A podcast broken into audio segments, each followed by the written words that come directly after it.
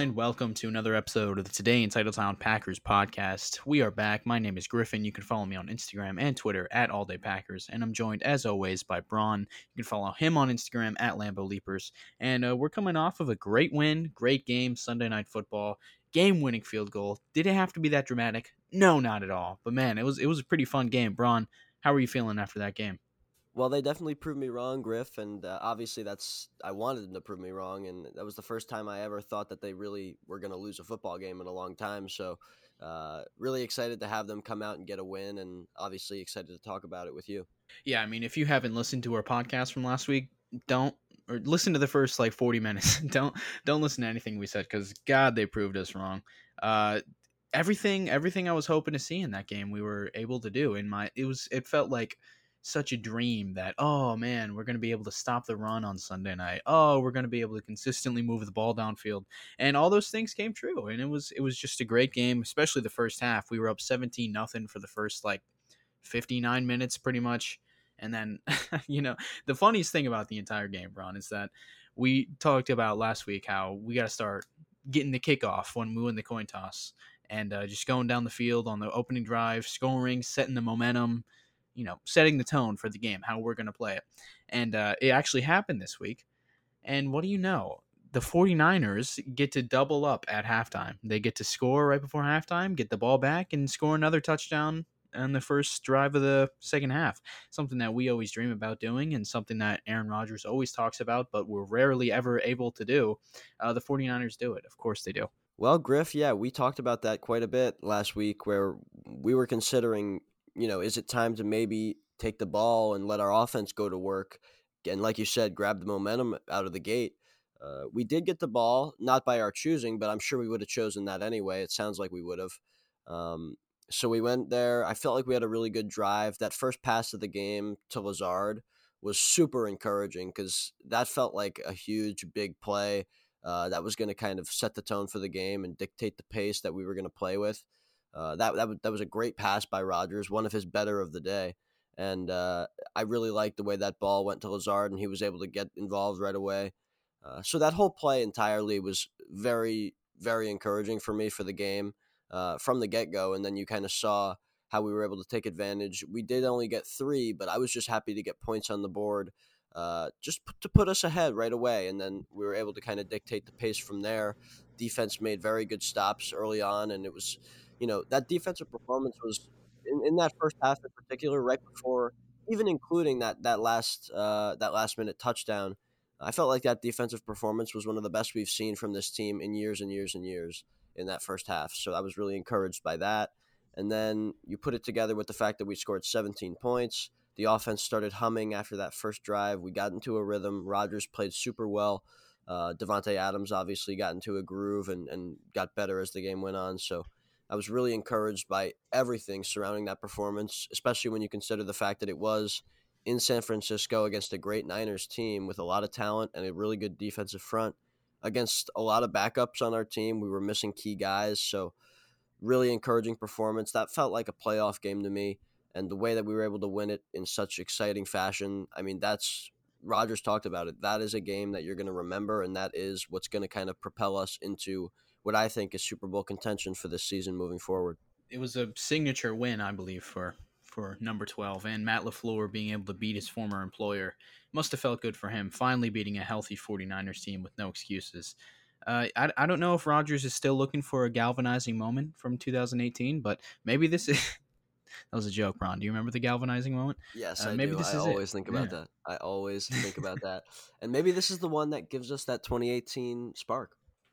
Yeah, maybe, maybe, uh, maybe Mike McCarthy will finally put the foot on the gas. Um, no, I'm it must joking, not have but... been the Jake Kumerow touchdown. It must not have been that. It, it's probably this. yeah. Um, I throughout the first half, I was kind of thinking to myself, I feel like if the 49ers had gotten the ball first, the roles kind of would have been reversed probably. Like we would have been not been able to move the ball at all on offense, not been able to get a first down, and the 49ers would have just had that momentum and being able to kept going down the field and scoring and scoring and scoring. But, you know, I think I think this team is a lot like like who like the Baltimore Ravens, where it's just when we're playing from ahead, we're able to run our offense in ways that I don't know why, but we're just not able to when we're when we're behind, and we get scared to do things when we're behind that we're able to when we have the lead. So it was definitely important to go down the field on the opening drive, get the get the three points. Obviously, Yosh Nijman kind of kind of set us back a little bit on that opening drive. Took us took seven points off the board or four points off the board because we were still able to get a field goal. But any kind of points is important in that spot. And then the defense, like we said, they they played way better than I, I think any Packer fan in the country was was giving them credit for. So props to them for for keeping the game in hand. Yeah, you mentioned Yosh, and I feel like yes, he started out like like he like you would expect a guy who's never started a game to play. Like he, he came out, he drew a penalty, uh, stalled that drive, but then you have to, you have to think about the guys he was going against. Consistently, they were matching Nick Bosa on him, trying to get a free rusher, basically, uh, hoping that Nick would just kind of take care of him uh, and, and, have a shot at A Rod. And, and he was in the backfield a bunch throughout this game, but that is Nick Bosa. You know, we have to understand that that was Yosh's first game, and I feel like he really started to settle down. He didn't play great by any means, but he certainly played well enough for them to win, as they did. Uh, you look at the way Rodgers was able to get the ball out on time. Um, those are the kind of things that mask any kind of injuries or issues that the offensive line can can have. So when you don't have to worry about holding the super long protection, when Aaron Rodgers is getting the ball out fast, Davante, Randall Cobb, Allen Lazard, MVS are beating their guys downfield pretty quickly under that 2.5 second mark that you like. Um, when that's happening, you don't have to worry as much about how long the offensive line is going to protect the quarterback because all that stuff is happening before the pass rusher really even gets a chance to to make a move or get to the quarterback. So I feel like the way that we were able to execute on offense had a lot to do with the fact that the offensive line held up well enough to, for us to win. And if Rodgers can keep getting the ball out on time and in rhythm with Matt LaFleur's play calls allowing him to do so, if all that happens, then we really don't have to worry as much about the guys that we've got on the offensive line we just have to worry about the unit playing sound in the run game and playing well enough to keep Rodgers upright on some of those longer pass plays. Rodgers' time to throw on Sunday night was 2.17, which was by far a season low. Obviously, way lower than the week one output of 2.89, which obviously didn't work out very well for the offense. And like you said, Rodgers in rhythm, there's no quarterback like it. He can just turn into the pocket assassin and just dice up a defense in under two and a half seconds. And I, I wish I I'm glad that he realizes that. I'm glad that after week one he was able to realize that he's got to play more in rhythm, work on the timing because this offense is so much better um, when he's able to get that ball out, and especially going up against a defensive line like the 49ers without two of our top offensive linemen. Course, we need to get that ball out, and uh, I the thing I like the most, honestly, from Matt LaFleur and Rodgers and or um, was kind of ditching the play action game. Like that's kind of the bread and butter of this offense, and they totally ditched it. They only ran three play action plays the entire night, which was their lowest since week 9, 2019. If you remember that game against the Los Angeles Chargers and Joey Bosa, different Bosa brother. Well, uh, so obviously it's it's pretty impressive to be able to just switch to a completely different brand of offense. And I guess you're able to do those things when you have guys like Aaron Rodgers and Davante Adams and a ground game and Aaron Jones and AJ Dillon that you can rely on. But obviously, props to Matt LaFleur for uh, realizing that he's got a banged up O line and doing things to to help mitigate that factor. And he also chipped Bosa a lot with Marcedes Lewis and Robert Tonyan and the running backs, and that helped a whole t- a whole lot uh, just being able to get Rodgers that extra half a second, maybe just to get the ball out, that helped a ton. And when you think back to the Mike McCarthy years of just five line, prote- five man protections and isolations on the tackles and doing nothing, even if the pass rush was getting home all day, uh, and it was so frustrating. It's it's easy to take it for granted, but Matt LaFleur is really good at accounting for weaknesses on his roster. Yeah, you think about the play action stuff. You mentioned only three play action passes in the game. Uh, I'm thinking about also how we ran a lot of empty formations and, and just kind of had Rodgers in there on an island in, in the pocket, uh, which was a little bit surprising. I thought they would hold at least a, more often having at least a running back back there or a tight end in line to kind of help chip Bosa and the other guys like Armstead and even Dee Ford who are in there making uh, making an impact. You have to think about uh, the fact that we really did run out there with a lot of empty formations, and I was surprised at that originally, but we had a lot of success in those moments. Uh, so it was pretty encouraging to see them do something that I didn't think they would be able to have success with and come out and play well Um, and Rodgers to be able to get the ball out on time, even in those empty formations. Uh, like I said, the the offensive line did well enough to be able to have those kind of executions come into play. And then Matt LaFleur, you mentioned, uh, you know, he had, I felt like he had a really good game for the most part. There was a couple calls where you would have preferred, obviously, a little bit something different, but that's with every game. I feel like that first touchdown play call was just one of those, one of those calls where you're just like amazed how easy it was and, and how easy it was able to be made looked uh, by Davante, uh, where they were faking that that motion inside, and then he just stayed out there, and the corner wasn't even close and Davante was able to just walk in the end zone. That fake jet. I mean, that was incredible. That's that's such a such a smart play call. It's so creative. Like those are the kind of things that we brought Matt LaFleur in for, and it makes Rodgers' job easier. It makes everybody's job easier. So that that that's where you see his value. And I feel like his presence on the sideline, uh, fighting for his guys out there. You know, when they showed him on TV alone, I mean, you could just you could feel his presence out there uh, he was really fighting for his guys in terms of the, the penalties that were being called.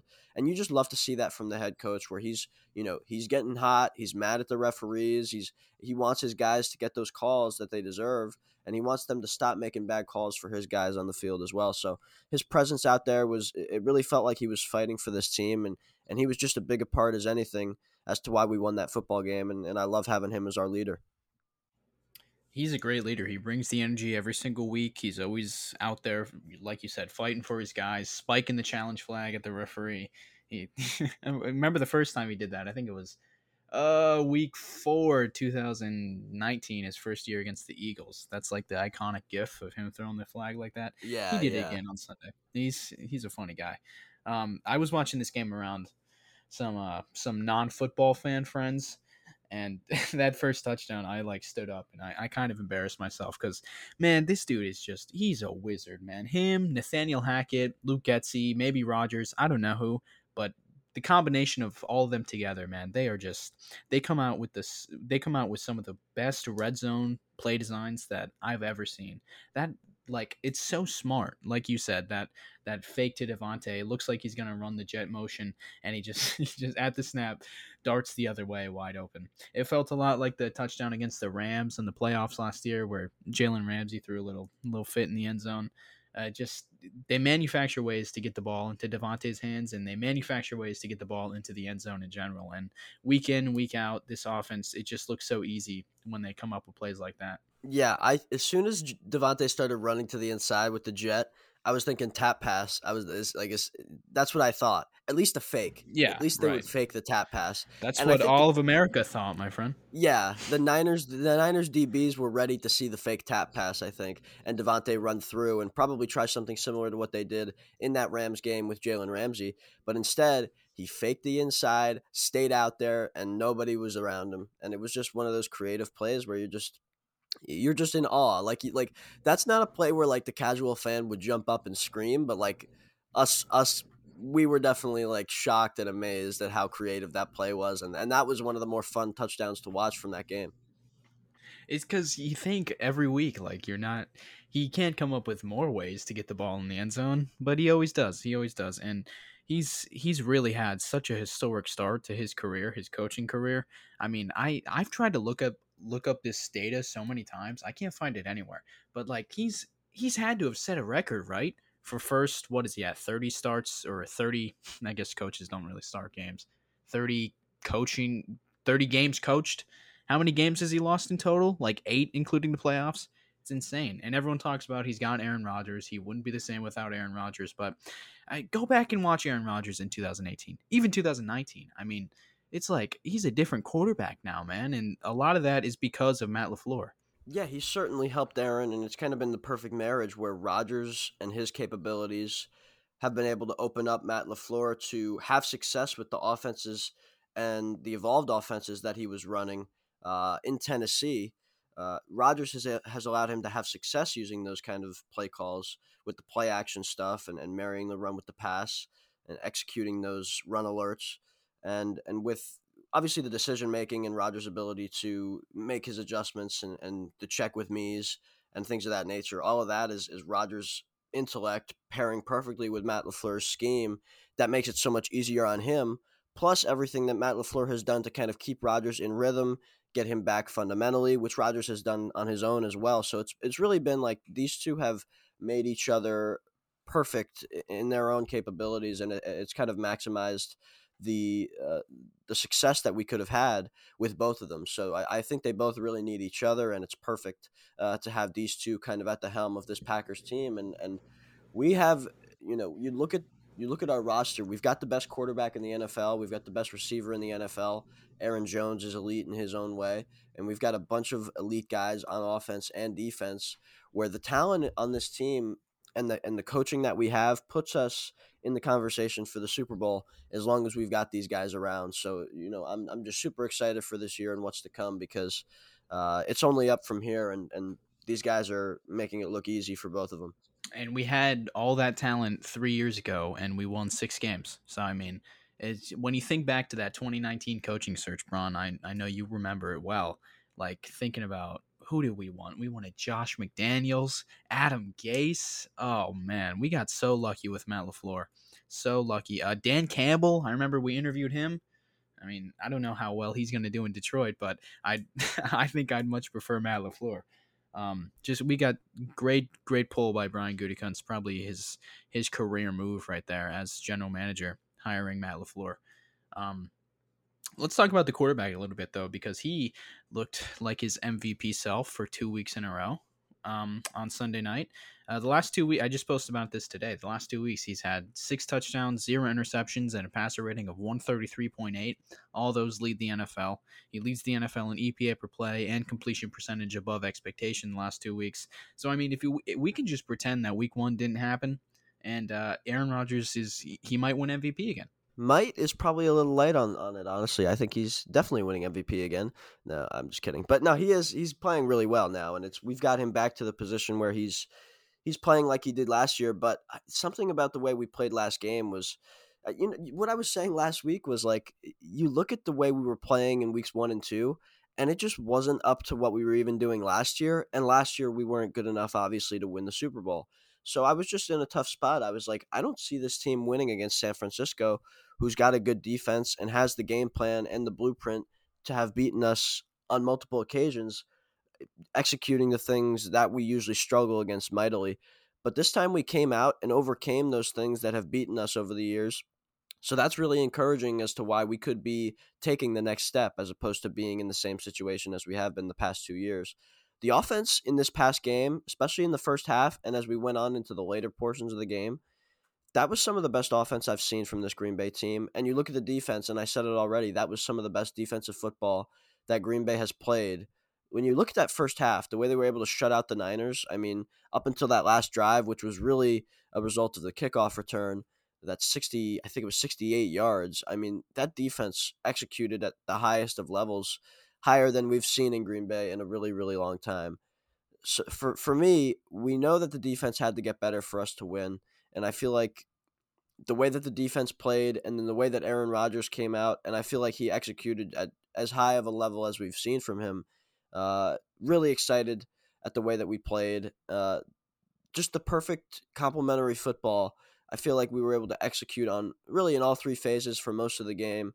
The punting has been even great. Like it's just everything about this team is different than last year, and we're starting to come into full form now. I think, uh, and the offense is getting better too. So I feel like we have more to unlock there as well. So I'm, I'm really looking forward to what we have in store. Yeah, I agree. I agree. Rodgers, I mean, he the yardage numbers weren't huge, but he had like four throws that I can think of off the top of my head right now that were like, you know, vintage Rodgers throws. That the one on the opening drive where he rolls out to his left and throws a dart I that reminded me of 2014 divisional round against Dallas. that iconic play where he throws it, puts on the belt.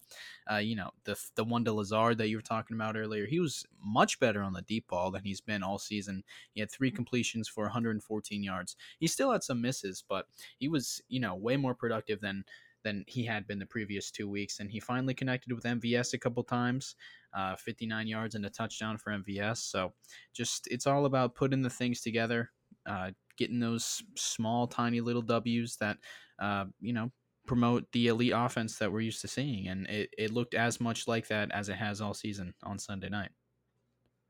Yeah, I feel like the way Aaron was throwing the ball, like it just it felt Like he really hasn't lost a step. And we, you said he missed a couple throws, and he definitely did, but it was not like they definitely weren't as blatant or anything like that. Like I feel like he was much more efficient with the ball.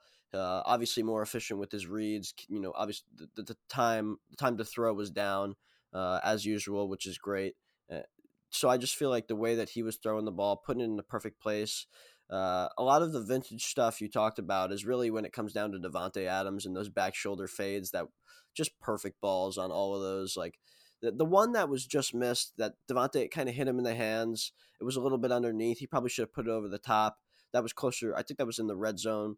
Um, and Davante kind of got on his knees and tried to make a catch similar to the to the one he made in 2016 against the Eagles, where he was kind of sliding on his knees, uh, looking to catch the ball, and it was just like to the opposite side, and he tried to make that play, and I don't know what happened. It, it was just like not a good spot, but I even that was like I felt like it was a good throw, just a tough play to make. Most of those back shoulder fades to the left were on the money for him and for him and Aaron. Uh, so I feel like that connection is as strong as ever. I'd still like to see Randall Cobb get more involved, but other than that, I, I was really happy with the way Rodgers played, and he's going to continue to get better as the season goes on.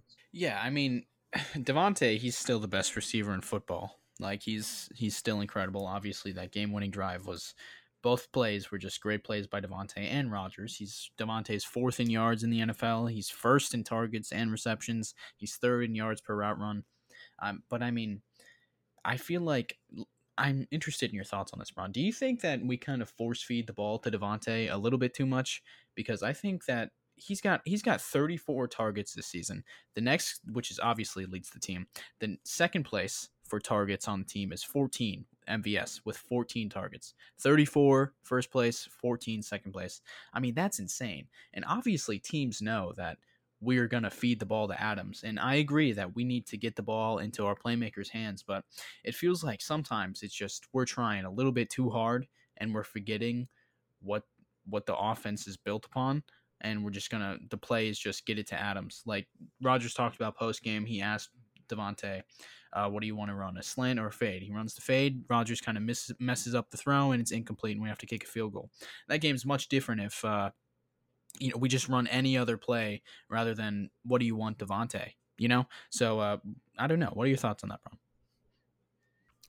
See, it's hard like to it's hard to hate on like the idea of like yes, we're throwing the ball to Davante a lot because it's like he makes so many plays and he really has no problem executing even though they know the ball's going to him and he's going to get doubled sometimes and there's going to be you know a safety there even against when it's man coverage and it's like he's going to have to face oftentimes two guys or, or try to escape from multiple defenders on the field at, at once like we still get the ball to him. Davante wants the ball even if he's double covered they have so much trust with each other it's like if, we know that that's the best player on the field and if we put the ball in his hands good things happen it's hard to you know, it's hard to have any issues with it.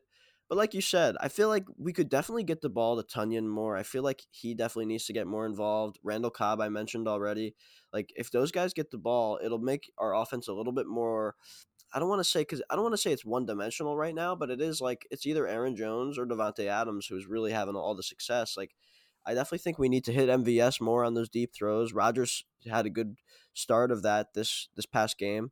I feel like those things have to start developing. Randall Cobb needs to do his work in the slot and and he's going I feel like we need to get him involved more because once he gets involved and he gets more in the rhythm of of getting a multiple catches per game, being involved on every drive, like I want him to get in the game. Same thing with Allen Lazard. He's got a lot of talent. Like he's he's very valuable to this offense because of what he does in the run game and because he's also very valuable as a, as a pass catcher. So I feel like if we can get him the ball like we did to start the game, these guys need to spread the ball around. Uh, Matt LaFleur, Nathaniel Hackett need to make sure that everybody's getting involved, including guys like Tonyan and Cobb and everybody else I named, so we can make sure that our offense is very versatile, unpredictable. There's complexity involved, like we always want. I feel like those things need to happen. Well said. I think Rodgers I don't. I don't, does it start with Rodgers? Yeah, probably. I think he needs to just spread it out a little bit more. You know, like MVS last year at 800 yards. He's not anywhere. He's not on pace for anywhere near that this year. I mean, maybe with the 17th game, but uh, like Lazard, Tonyan, MVS, these guys, they're just not. They don't have the same role that they did last season. And um, it, granted, it's only been three games, but I don't know. I feel like the offense of throw the ball to Davante and let Davante work. I feel like that might that might run dry at some point. And every time this offense stalls, especially Sunday night, it felt like it was just because we were trying to get the ball to Davante, which again, great game plan. He's a great player, best receiver in football. But when the defense knows what you're going to do with the ball, maybe you should just stick to the stick to the playbook. Yeah, I don't. I think a lot of it is Matt Lafleur as well. Like, I don't think Rodgers is is just like single handedly going and just throwing it to Davante every single time. Like, I think Matt Lafleur understands and probably has the game plan to be Davante Adams gets the ball. I mean, he's probably the first read on ninety percent of the plays. And if that first read is open, Rodgers, or if it's even remotely close to open, Rodgers is probably going to try to make that throw. So you know, like I, I feel like those are the kind of things that ha- go into it. But um, as we move forward, there's going to be games, like you mentioned, it's not always going to work like that. So I think they have to. I think Rodgers has to be ready for when a time comes where they they play a team like even Pittsburgh this week could be a situation where you know they don't have fantastic corners. Joe Haden's a decent corner, but like they do have very solid safeties, and they could come up with a good game plan. That's a good defense. You know, they might have a game plan that has Davante Adams doubled for the entire game. Rodgers has to be ready to to go through his progressions and look to that second read. He can't get too caught up on trying to force feed it to Davante. Like that could be an issue. That that's that's something we might have to worry about when we play a team unlike the 49ers, unlike the Lions, that actually has a good corner that could maybe give Davante Adams some trouble on some plays, or that has a good game plan like the Steelers usually do on defense, where Davante could be doubled for a large portion of the game. So those kind of things could happen where we have to start looking to a second option, and Aaron has to be ready for that. He can't just assume that Davante is going to be open on every play. But I have I have confidence that he'll be able to hit his other guys, go through his progressions, and work through his reads uh, to be able to hit those guys, and we'll still have success. Yeah, hopefully. Well, this this Sunday is going to be a big test for uh, for the Packers offense. Obviously, probably the best defense that they've played this season. Uh, the Niners defense was very injury riddled, but uh, this this Sunday is going to be a different story. But uh, before we get to that, let's let's move on to the defense. Why don't we? If you have anything else to add, Bron. Yeah, let's do it. All right. So the defense, obviously, much better than we were expecting it to be. Again, do not listen to our podcast last week. Um, uh, it was just it was a performance from the defense that we're not used to seeing against the the you know the healthy 49ers not counting last season's uh, thursday night game it's 2019 we got 37 38 put up on us two games in the nfc championship one of them and uh, obviously, we were not expecting very much defensive success. And there was a lot of defensive success throughout the first half, the entire first half, pretty much. Uh, I really do not know why the 49ers didn't come out the game, which is Trey Lance. I mean, Jared Goff had, he was able to pull out the wheels on us on Monday night last week. I don't know why they didn't put Trey Lance in, like, pretty much immediately just to see how we would defend it. But uh, I'm thankful that they didn't because it probably wouldn't have gone well for us. But, um, Trey Lance did have the the game changing touchdown right before halftime, and uh, that's it. Kind of all. I'm not going to say unraveled there because they still held up strong, but um, that's everything before that was defensive excellence, and everything after that was kind of you know uh, more of what we were expecting. What did you think of the the defense as a whole, Bron? Looking at it from in terms of like the whole game, I feel like we made strides. Definitely played better than we did against the Saints, obviously, and we definitely played better than we did against the Lions. I feel like too. Uh, it, against the Lions, it was more like timely stops where we would just come up with the and, and a little bit of like uh, just lucky bounces that turned into turnovers for Green Bay, where we were able to kind of just add more points on the board. And by the time the Lions had any chance, it was too late. This game, we kind of we've created the turnovers. We made the stops by executing on defense. I feel like in the last game it was a little bit more luck based and, and just kind of the way the ball bounced.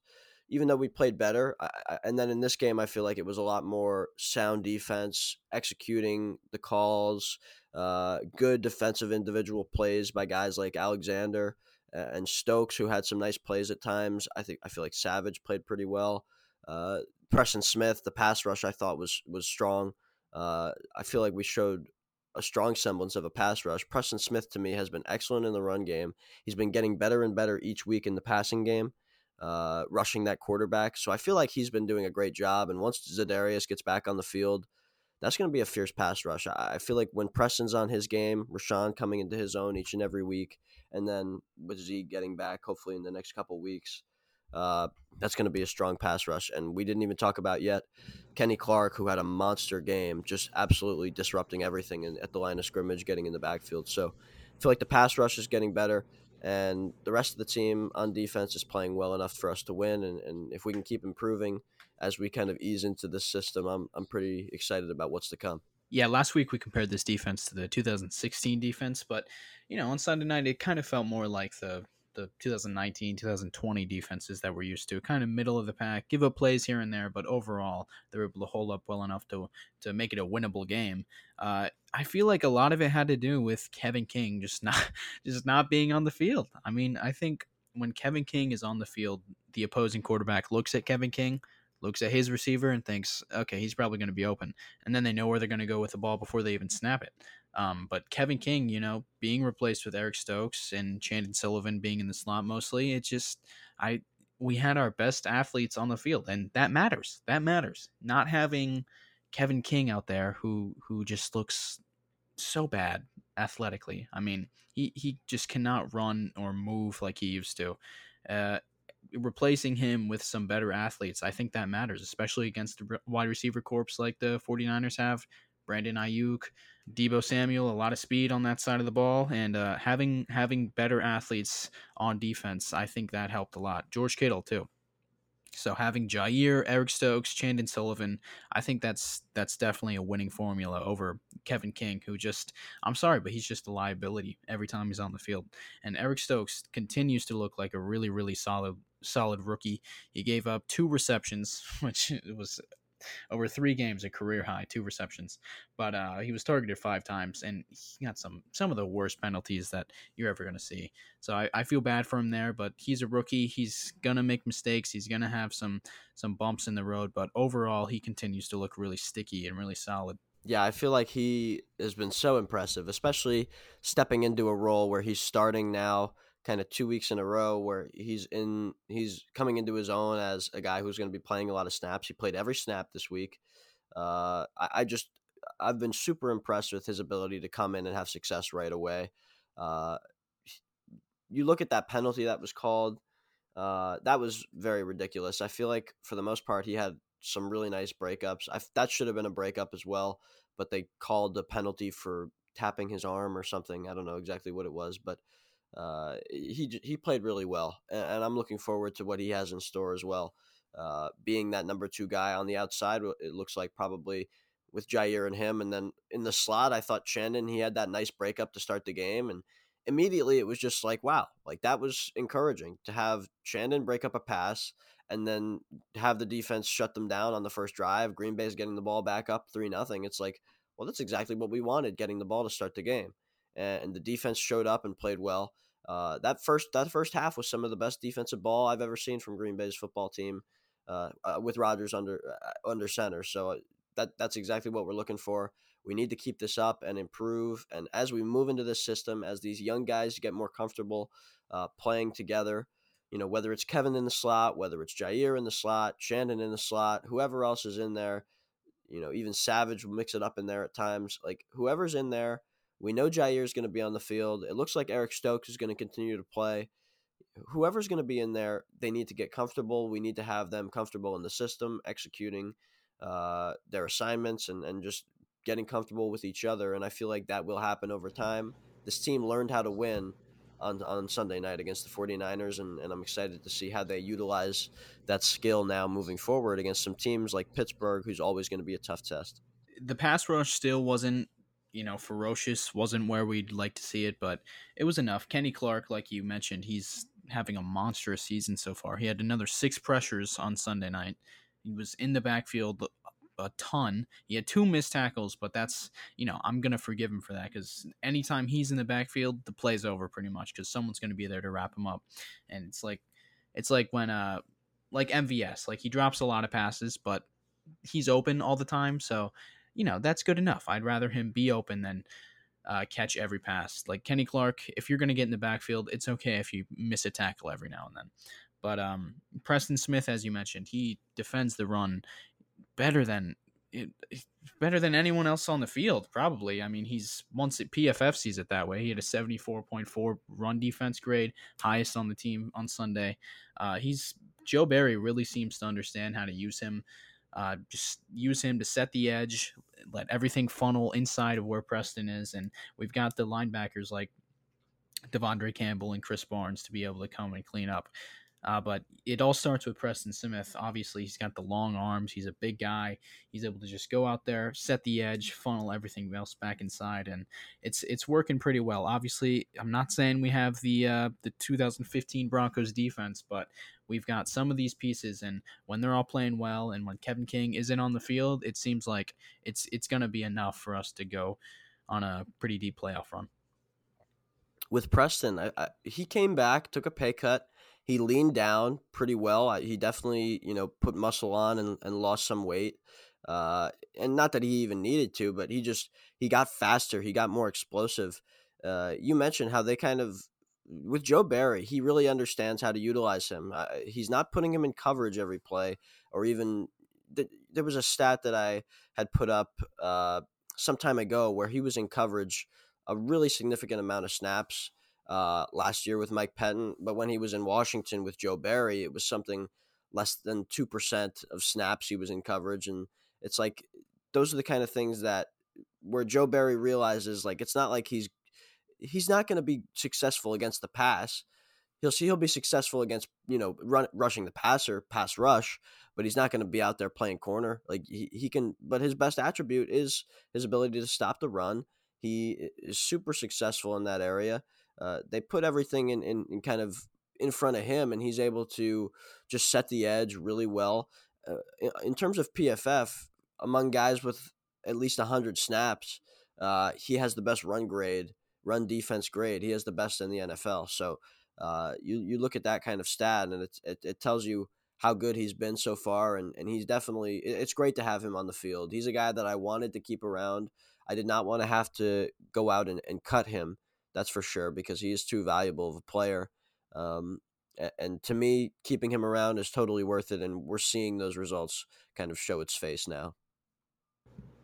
And hopefully, when Za'Darius gets back, we can have the Smith Bros dynamic duo that we that we had back in 2019. Um, I, I kind of there's a lot of guys who like you know David Bakhtiari, Elgton Jenkins. When they get back, the offense, I feel like the play action game is going to be a lot more successful on offense, and having Za'Darius and Preston back, that's just going to help the pass rush and the run defense probably. I'm interested to see how Joe Barry uses Za'Darius because obviously Mike Pettine loved to use him all over the field. So maybe Joe Barry has something up his sleeve for Za'Darius. So as this offense gets healthier, they learn the system, they get comfier in the in the playbook. I feel like we're only going to see improvements on that side of the ball which is such a change up from how we felt last week. like last week, we thought the world was ending um, after we gave up too many points to the Lions, but they just looked a lot better this week. And I mean, like I said, I really think Kevin King not being on the field makes makes a bigger difference than you might think. Yeah, it definitely did. It was surprising, but it wasn't surprising. It was just refreshing, I guess. Like we finally saw, not that we want, obviously his his, his illness, his concussion, whatever the situation is. Nobody wanted that. Like but you know, this was bound to happen eventually, where Kevin King isn't going to be on the field. Like we just we had to see what it was like, and I feel like with Eric Stokes out there starting and Chandon in the slot, I feel like not bad. Like I, I thought the results were pretty good. Um, King will be back eventually, and he's going to play. Like so, I don't think he'll. I don't think Stokes is going to lose any snaps. Uh, I, I, definitely think King will be in the mix in the slot. He'll play a little bit on the outside. They're going to mix and match it, but uh, you know, and maybe they'll come to a determination where King isn't going to play as much or whatever. But like, they have to be encouraged by what we did in the secondary this week, and just the way the defense played overall. Uh, that's like I said, I'll say it again. That was really strong performance, and, and if they want to keep that kind of play up, they need those guys on the field to do it. So, like I said, super encouraging to see what we have moving forward. Uh, this is a week to week league, so that performance was strong, but we have to see if they can keep it up because like we said they they were not good in week 1 obviously that was some of the worst defense we've seen since we talked about the 2016 defense in the playoffs like that was as bad as as we felt like that was And then in week two, it was a little bit better at times, but it still wasn't great. Like, and, and this week, it was really good. We have to see what they truly are. Hopefully, this kind of this big win, the the dramatics of it all, the way the defense showed up and, and made big plays in the first half, hopefully that all carries over into success moving forward. All right, before we move on, we got to tell you a little bit about our friends over at Fanlocks. The company is back producing the novelty dread caps for the Packers, for the Badgers, and for pretty much any team's colors that you can think of. We want to show our support for a local company which is becoming a national brand and who still supports those fans and is trying to do some good for people. They still donate to fans who are losing their hair in chemotherapy treatment. In fact, they have a campaign in which you buy one and they will give one to a patient at the hospitals that they work with. So check it out, fanlocks.com. Follow them on their Facebook, their Instagram, and show your support for not only the Packers, but a local small business who's doing good things off the field as well. Hopefully, it starts with this week against the Pittsburgh Steelers, which I suspect will be a another promising showing from the defense because the Steelers' offense looks like the worst offense since 1912. Uh, they just look awful. Big Ben Roethlisberger, he has fallen off a cliff if three games are enough evidence because man, he he's really bad. This offense is even worse than it was last year, and the defense. Obviously, they're missing T.J. Watt. Don't know if he's going to go on Sunday or not, but uh, the defense does not look like it's as dominant as it was a year ago. But uh, for the defense, our defense, I think they're going to have a very successful day on on Sunday. What do you think, Braun? Yeah, I mean, it definitely starts with stopping their running game. If if they can if they can hold off Najee Harris and take advantage of the fact that that offensive line is is old, banged up, and and not very good. Uh, if they can take advantage of that, uh, have Preston Smith do his thing, let De'Vondre Campbell use his explosiveness and speed to get inside and and cut through the A and B, and then have those guys kind of go to work stopping the run. Hopefully, Krys Barnes is available because we're going to need him too. Uh, that's going to be a big part of this, I think, as well. If, if Krys Barnes can't go, it's going to be Ty Summers or Oren Burks and the drop off from from Barnes there is real. So I, I definitely want to see uh, Barnes back in the mix, and then I feel like we'll have success against that running game with Kenny Clark in the middle as well. And then you just kind of have to worry about the passing game, but you know Ben isn't going to move outside the pocket, so it's going to be a little bit easier than we've seen uh, over these past few weeks. Even against you know Jimmy G is more apt to run. Jared Goff is more apt to run than than Big Ben. Like Big Ben is literally a statue in there. So uh, at this at this stage of his career at the age of 39. So uh, we really just have to worry about uh, just having our guys fulfill their assignments in the back end, having success in the running game up front, and then everything else will take care of itself because our offense will get its job done.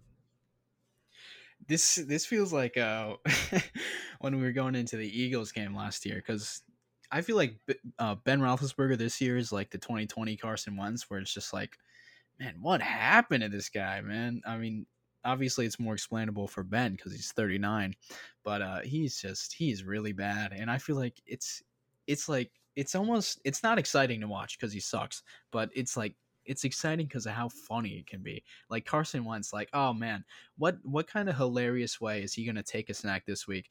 Big Ben last week he fell over taking a drop back. he, threw, he threw a swing pass to Najee Harris on fourth and ten. What are you doing, Ben? What are you doing? Yeah.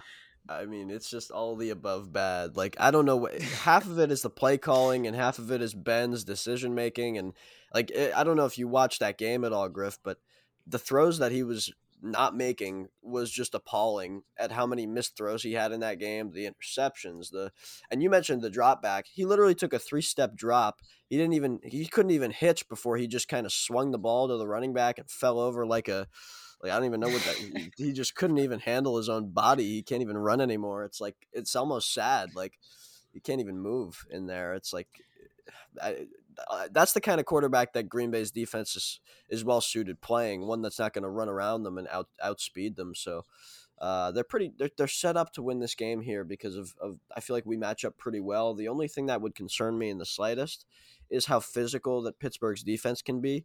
Uh, Green Bay played really physical against the against the Niners, and, and I was really impressed with how physical they were. But the but the the Pittsburgh Steelers are always physical. They are one of the most physical defenses in the NFL. Uh, if they out physical us on offense, that could be a momentum swinger where things could go out of whack. I don't see it happening because our offense is going to execute with more finesse stuff. They don't even have to be as physical on offense. They just have to kind of out finesse the Steelers there, and I think they will. But that Pittsburgh defense is extremely physical every single time they step on the field. It's just the nature of that team. And we're not always that way. Maybe, you know, maybe we will be moving forward after that big win in San Francisco but uh, we can't revert back to the stuff that we usually do. So that's going to be key here. We can't have that situation. We have to kind of match up with their physicality, and I think we will. I think the softest part of our team has always been the defense, but uh, luckily the opposing offense is not anything to be afraid of. I do not think, but you know, it's like like our defense can be pretty soft, but our offense it's not like they're it's not like they're super aggressive and super tough and super physical, but it's just it's when we're playing a defense that is super physical and super you know tough, it's really not much of a factor. Like the Rams last year in the playoffs, or the, even the Colts last year in uh in Week 11 in Indianapolis. It's like it's really not much of a factor because we're not a ground and pound type team. We're not like a run it up the middle three times and then go play action deep shot. It's like like you said, it's a lot more finesse. It's a lot more lab work from Matt LaFleur and Nathaniel Hackett. It's we're finding ways to get guys open no matter who the defense is. So it's I'm I'm less I'm less scared of opposing defenses than I used to be with Matt LaFleur and uh, Aaron Rodgers playing the way he is. Hopefully he doesn't revert to himself two weeks ago and he he keeps his foot on the gas and gets the ball out quickly because he's going to have to and hopefully they just come up with a good game plan to to counter this this t- very talented defense. All right, Griff, so why don't you tell me your prediction for this game? Well, seeing as how last week went where we were way off on on what we expected to happen, I'm hoping that doesn't happen this week, but I, I'm there's really no reason we should lose this game. There really isn't unless, you know, we just turn into our week one offense for whatever reason. But it's at home. We're gonna have the the momentum. Steelers, they're just they are not a good football team. So I'm I'm thinking we put up some points in this one. I'm gonna go 35 to mm, 10. wow. Okay. Yeah. yeah I, have you seen like Big Ben? Man, he is. he is yeah. Bad. Yeah. I mean, the Bengals put a beating on him last week. So if that tells you anything. Yeah. Uh, yeah. I'm gonna go. I'm gonna go something similar. I, am gonna say 29 to 10 too. Like I, I think 10 is a good number. I feel like they're not gonna put up many points on us. This is a game to me where our defense can really have a dominant performance. I feel like that would be something that we have to see. That I, I feel like the Buccaneers. You look at that the Buccaneers, the Rams, all these contending teams. Uh, pretty much everybody excluding the Chiefs that you think of as Super Bowl contenders we've seen their defense come out and put up a really strong performance at some point. Like when you look at last year, the Bucks were always, you know, they had games where they just flat out dominated, and Green Bay was was one of those games in the in the regular season, and and they just came out and dominated teams. And I feel like if we could do that this week, holding the Steelers to ten points, the offense does enough where they can if they score twenty nine points, you know, they don't need to come out and score 50 if they if they only allow 10 points. I feel like that would make us a more complete football team if we can come out. We don't have to score 40, but we could certainly allow 10 and still win by double digits. That's the kind of performance I want to see, and that's what I expect to see against the Pittsburgh Steelers in Green Bay.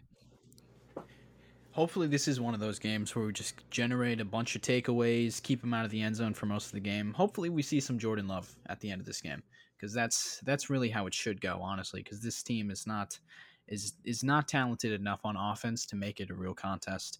Uh, knowing what we should expect of our offense if they play the way that we expect them to then it really should not be a contest but you never know the packers man they're just sometimes they just they, they don't get off the plane even though this game's at home but anyways uh that's it for us i don't i don't have much to add braun is is there anything else you'd like to add Aaron Rodgers' first start against the Steelers since a game that we all probably remember pretty well uh, the Super Bowl in 2010, 2011. so, yeah, that should be a fun little interesting uh, moment. We'll see if that uh, brings back any memories for Aaron. And hopefully he performs pretty well against them like last time as well. Hopefully, because that was an all time performance from him, you know, last time he played the Steelers. Um, yeah, that's it. That's exciting. That'll do it for today's episode. Thank you so much for listening. Make sure to subscribe on Spotify, iTunes, YouTube. Again, you can follow me on Instagram at All Day Packers and Twitter at All Day Packers, and you can follow Braun on Instagram at Lambeau.leapers. Don't forget the dot, very important. But uh, that's it. And hopefully we see a win this week. Hopefully we make Big Ben retire before halftime because he, he's just not a likable guy, I don't think. Not a likable guy. That does it. Go Pack Go.